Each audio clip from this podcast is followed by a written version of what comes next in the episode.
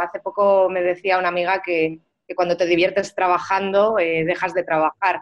Y efectivamente eso es un poco lo que, lo que yo buscaba, el, intentar que mi trabajo realmente yo no lo viva como un trabajo de ponerme la alarma, que, al final es así, pero realmente eh, eh, necesitaba eso, el, salir un poco de ese estrés de algo que no me apasionaba a algo que me apasiona. ¿Tienes un negocio o estás pensando en emprender? ¿Te gustaría conocer de cerca las historias de increíbles emprendedoras que han pasado por donde estás tú ahora? ¿Estás lista para aprender de la mano de las mejores expertas y llevar tu proyecto al siguiente nivel? Si es así, entonces estás en el lugar correcto. Bienvenida un día más al podcast de Yo Emprendedora. Nuestra invitada especial de hoy es Lucía de Knitting the Skyline, una chica a la que le encanta tejer, el ganchillo y el macramé y lleva desde 2016 emprendiendo en este sector. Primero empezó con una tienda física en Madrid y a partir de 2018 decidió dedicarse en exclusiva a dar talleres, hacer patrones y colaborar con distintas marcas.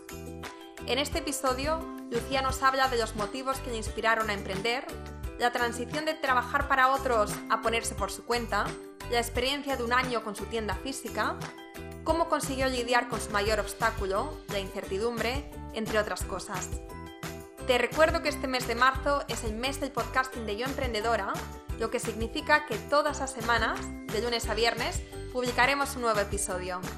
Y no solo eso, sino que los domingos sacaré un episodio muy personal y muy especial en el que te hablaré de mis experiencias emprendiendo, mis grandes aciertos, mis mayores fracasos y muchas cosas más. Pero estos episodios solo serán para mi comunidad, así que si no te los quieres perder, entra en yoemprendedora.es barra suscripción. Y por último, quería pedirte que si te gusta este episodio, nos pongas una reseña en iTunes o en iVoox. Este pequeño gesto significa un mundo para mí y me ayudará a crecer y llegar a más y más emprendedoras como tú. Vale, y ahora sí, empezamos. Hola Lucía, bienvenida al podcast de Yo Emprendedora. Hola, ¿qué tal, Laura? Estoy encantada de, poder hablar contigo hoy y, bueno, estoy deseando que nos cuentes tu historia, tus experiencias, eh, porque, bueno, voy a hacer un pequeño resumen de ti para los que no te conocen. ¿A ti te apasiona tejer, hacer ganchillo? ¿Sí? Y el, macramé. No sé si lo pronuncio bien, porque es la primera vez que, que veo este término. ¿Se dice macramé? Sí, Vale. Y tienes eh, una web donde das talleres e inventas patrones que luego pones a la venta, ¿no? Eso. Eso. Esto dicho de manera como súper por encima. Entonces, ¿por qué mejor no nos cuentas tú lo que haces y, te presentas como Dios manda? Bueno, pues mi nombre es Lucía, aunque normalmente en redes me conocen como Knitting the Skyline. Efectivamente, me dedico una gran parte de mi trabajo, digamos que es dar talleres y diseñar patrones de punto, de ganchillo, de macramé. Y luego tengo una parte de trabajo en la sombra, que se suele decir, que es la de diseñar patrones para marca, eh, trabajar con marcas en temas de imagen, de diseño, organizar eventos y esa quizá es la parte que menos se conoce de mí en las redes, pero bueno, básicamente todo al final está relacionado con lo mismo, que es eso, tejer, ganchillo y macramé. Vale, perfecto. Bueno, para mí no hay nada como conocer la historia de una persona para conocerla realmente. ¿Qué te parece si nos cuentas eh, qué hacías antes de emprender y qué fue lo que te motivó, lo que te inspiró a dar este salto? Bueno, yo me dedicaba, estaba, bueno, yo trabajaba en la industria del sector eh, textil en una gran empresa de una marca muy conocida que todo el mundo conocemos en las oficinas. Yo llevaba la coordinación de un pequeño equipo y bueno, realmente era un trabajo que, no me motivaba, que me llegaba a casa y estaba muy estresada, que había semanas que tenía que viajar mucho sin encontrar ninguna gratificación, quizás más que la económica pero no me llenaba, o sea, no, no encontraba el motivo de por qué yo estaba ahí o lo que estaba haciendo.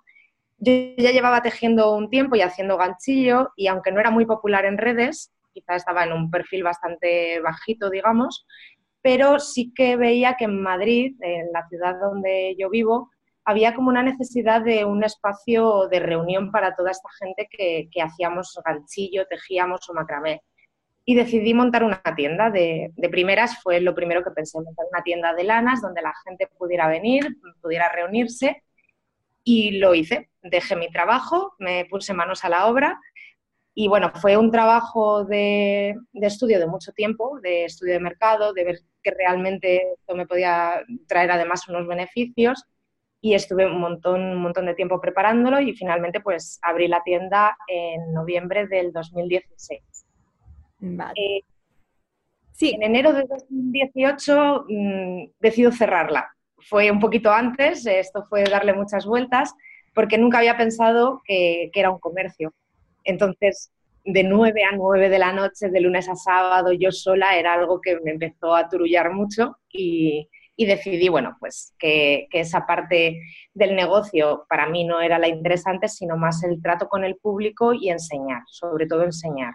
Y ahí es donde empieza la aventura de Knitting the Skyline, digamos, de ponerse a dar talleres, a diseñar patrones y, y hacer todo lo que ahora mismo hago.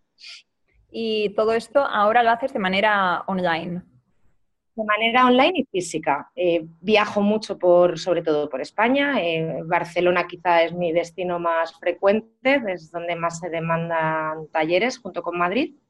Y, lo hago eso, tanto físicamente como online. Vale. Bueno, y has dicho que estabas trabajando en una empresa, pero no te llenaba o tenías, vamos, no, era lo que querías hacer. Y entonces lo dejaste y, abriste tu tienda.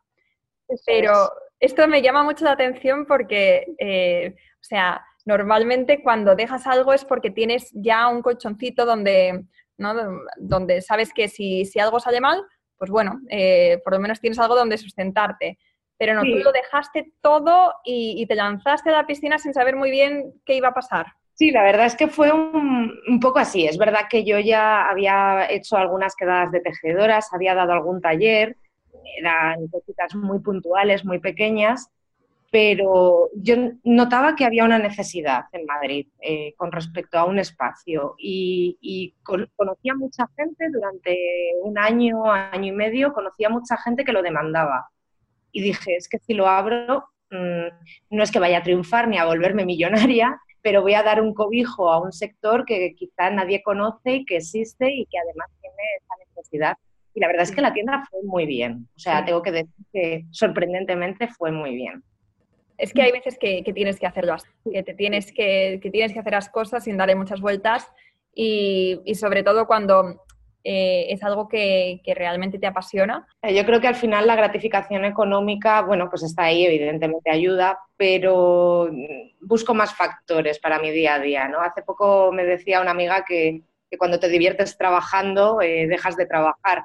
Y efectivamente eso es un poco lo que, lo que yo buscaba, el, intentar que mi trabajo realmente yo no lo viva como un trabajo de ponerme la alarma, que, al final es así, me pongo la alarma, contesto emails, pero realmente eh, eh, necesitaba eso, el, salir un poco de ese estrés de algo que no me apasionaba a algo que me apasiona. ¿Y cuáles dirías durante estos años, desde que empezaste hasta ahora, que han sido los hitos por decirlo de alguna manera, más importantes para que tu negocio llegue a estar donde está ahora?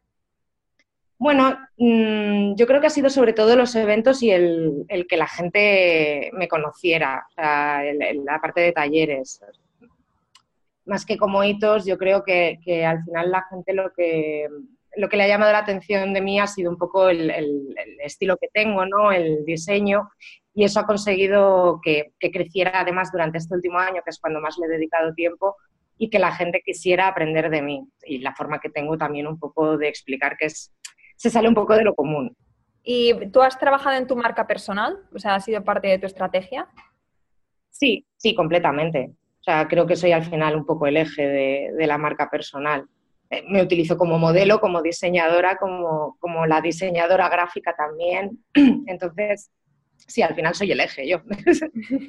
es un poco feo, ¿no? Es como muy ego, pero, pero realmente... No, pero al final es, algunos negocios eh, son como funcionan, ¿no? Es, tú piensas en, una marca y realmente piensas en la persona que hay detrás. Eh, digo, en algunos casos, ¿eh? Pero como es el tuyo, por ejemplo. Sí, Sí, además eso, el, eh, he estudiado diseño gráfico, por lo tanto toda la parte de web, de logotipo, todo eso lo tenía muy cubierto.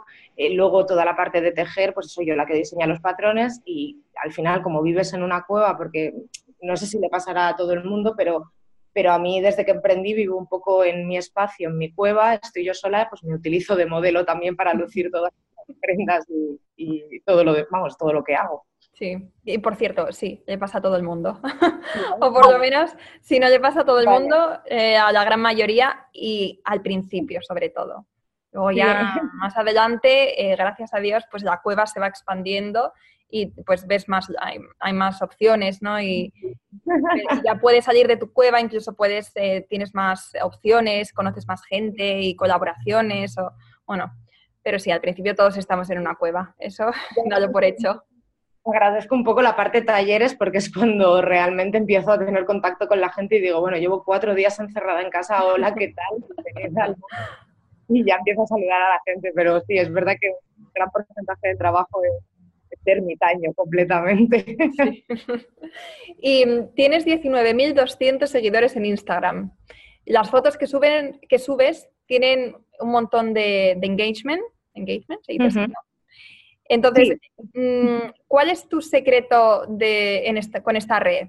Pues yo la verdad es que todavía no lo sé. O sea, eh, Instagram para mí es ese gran desconocido que, que intento mantener actualizado, intento que la gente que me escribe responderle, pero, pero realmente no sé eh, cuál es ese punto clave que te da al final esta subida o, o, esta fama, digamos, en redes sociales.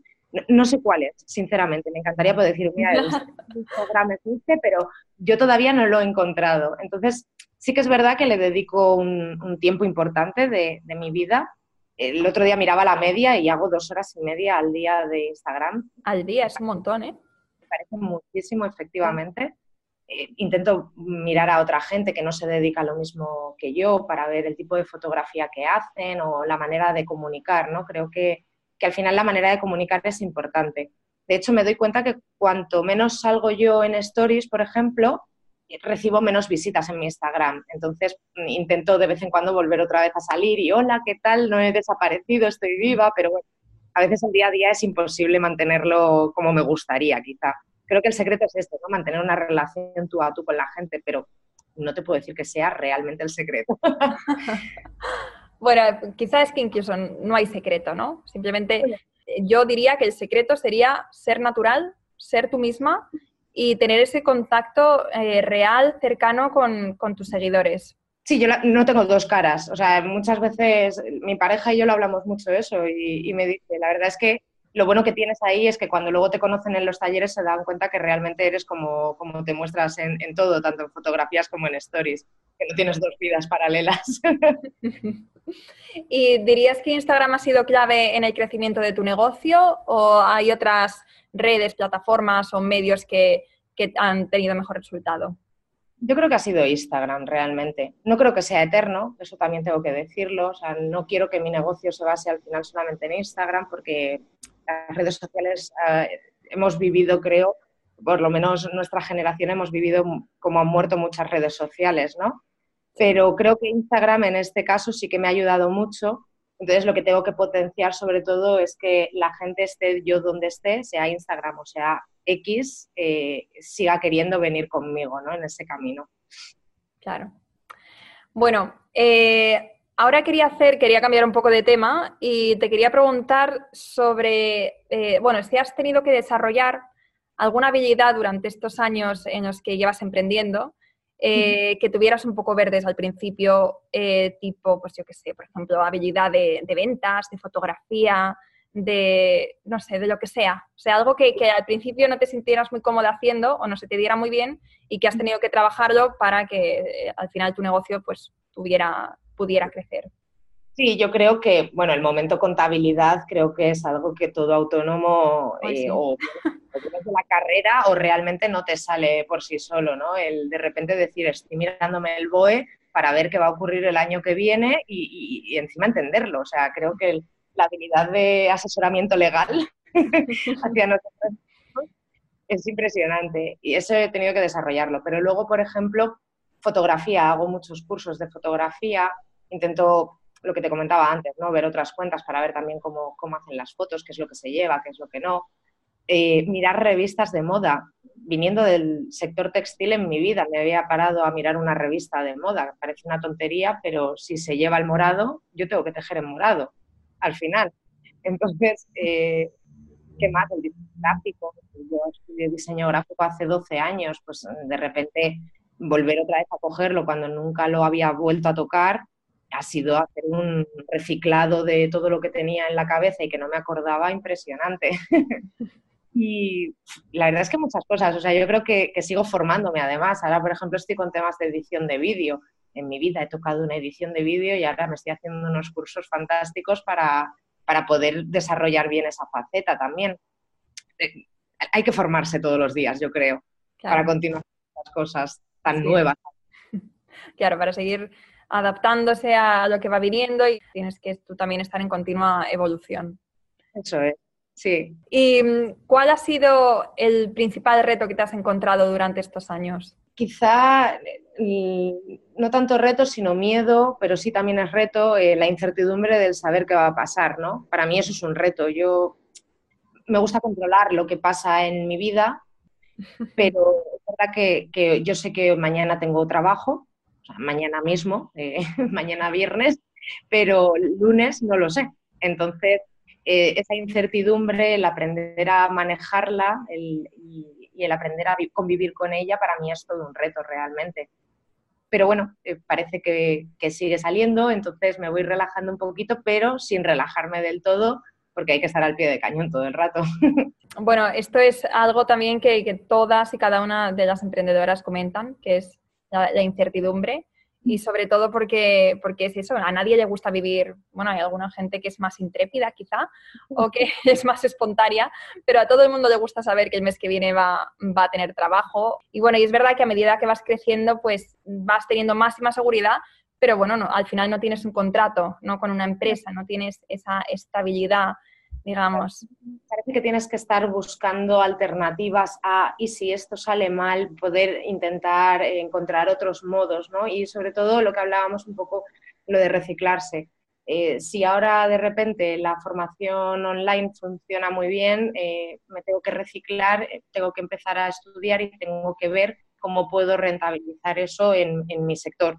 Y entonces, eso es un reto, pero eh, tienes la incertidumbre de saldrá bien, saldrá mal. Pero bueno, por lo menos también la parte positiva es que eh, te obligas a seguir creciendo y seguir al final eh, ofreciendo lo mejor de ti a, tu comunidad.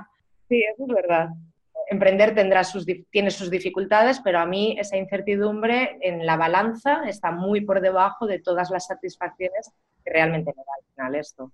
Claro, y bueno, eh, la última pregunta es, ¿cómo te organizas para, llegar, para dar abasto con todo lo que tienes que hacer?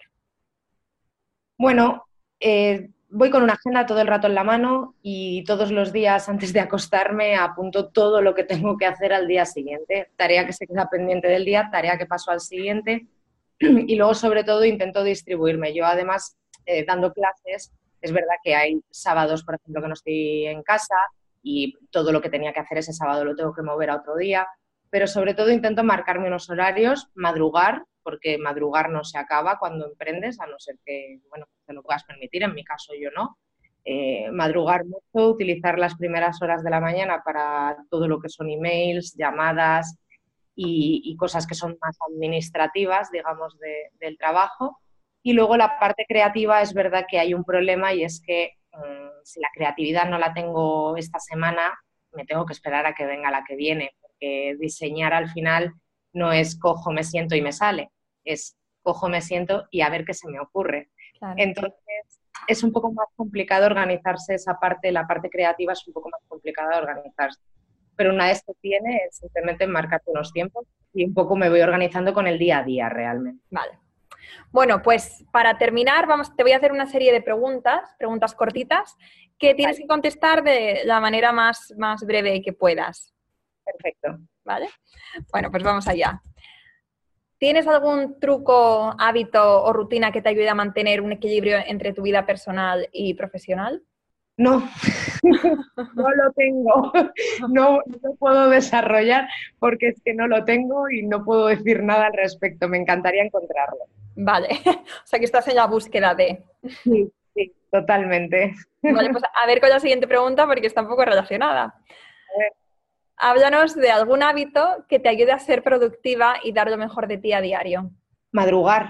Madrugar. Es el mejor hábito que he cogido en esta, en esta etapa, madrugar. Eh, hasta un montón.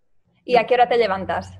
Claro, a las 7 de la mañana. A las 7, claro. O sea, que te levantas a las 7 y te pones a trabajar a las... Me pongo a trabajar a las 8 realmente, pero de 7 a 7 y media miro un poco Instagram para ver qué está ocurriendo y luego ya a la a y media ya me pongo el cafetito, me siento y ya lo que tardo en encender el ordenador y empezar a, a darle caña. Si tengo que hacer fotos, también me preparo, me arreglo como si fuera a salir a la calle.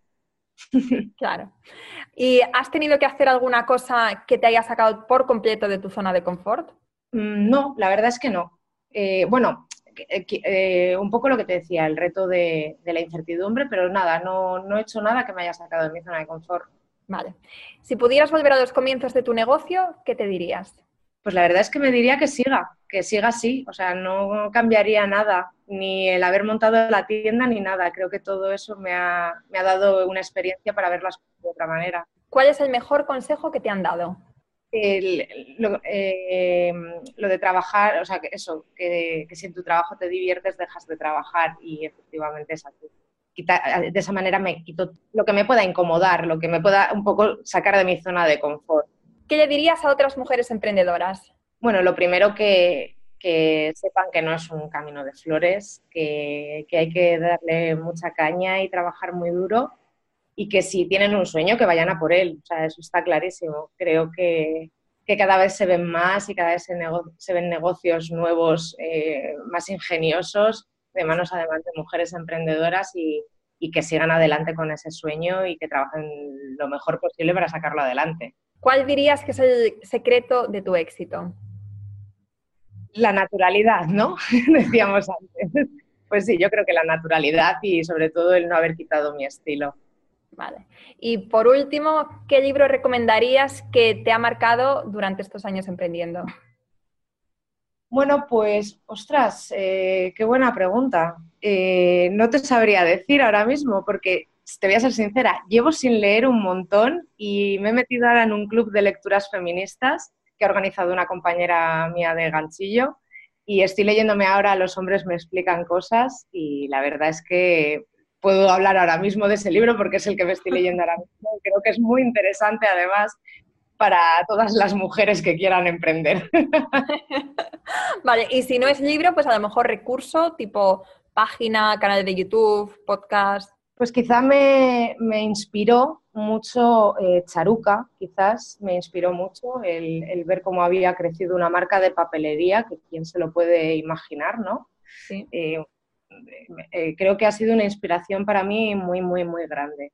Y bueno, dentro del sector creo que tengo muchas compañeras que también me inspiran día a día. Muchas. ¿no? Si me pongo a nombrar, creo que no acabamos. bueno, y para terminar, eh, cuéntanos dónde te puede encontrar la audiencia. Me pueden encontrar sobre todo en Instagram, quizá, como habíamos dicho antes, paso dos horas y media al día en Instagram, por lo tanto es donde mejor me pueden encontrar, que sería en Meeting the Skyline. Es complicado escribirlo. Lo pero... voy a dejar en las notas del, del podcast para que te encuentren. Perfecto, pues ahí es donde mejor me pueden encontrar y en mi página web si quieren información sobre mis talleres o colaboraciones que he hecho, patrones y todo lo que, que les apetezca ojear que hay mucha info. Muy bien. Pues Lucía, muchísimas gracias eh, por haber participado en el programa y hasta la próxima. Un placer. Y hasta aquí el episodio de hoy. Espero que te haya gustado y si es así, te agradecería de corazón que nos dejes una reseña y que lo compartas con otras emprendedoras que creas que le puede interesar. Si tienes un negocio y quieres seguir aprendiendo e inspirándote con increíbles referentes, entra ahora en yoemprendedora.es y suscríbete de forma completamente gratuita. Hasta la próxima.